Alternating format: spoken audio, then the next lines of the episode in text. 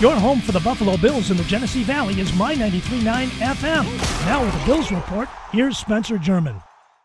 The idea of tanking has been tossed around quite a bit outside of One Bills Drive as a suggestion for the Buffalo Bills front office ahead of the 2017 season.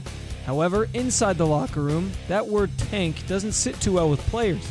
Rookie wide receiver Zay Jones, for example, does his best to ignore the outside noise.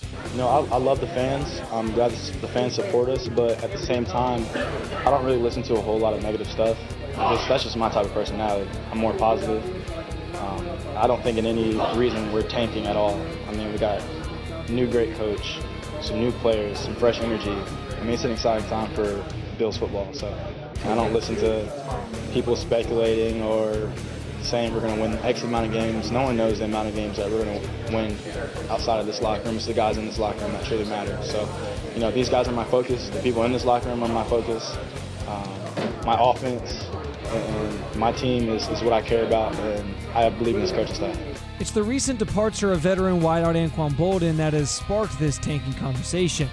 Boldin's absence leaves quarterback Tyrod Taylor with an unproven group of receivers to throw to, which has many wondering if the 27 year old is simply set up to fail this season. Bills head coach Sean McDermott, however, isn't buying that narrative and remains confident in his QB.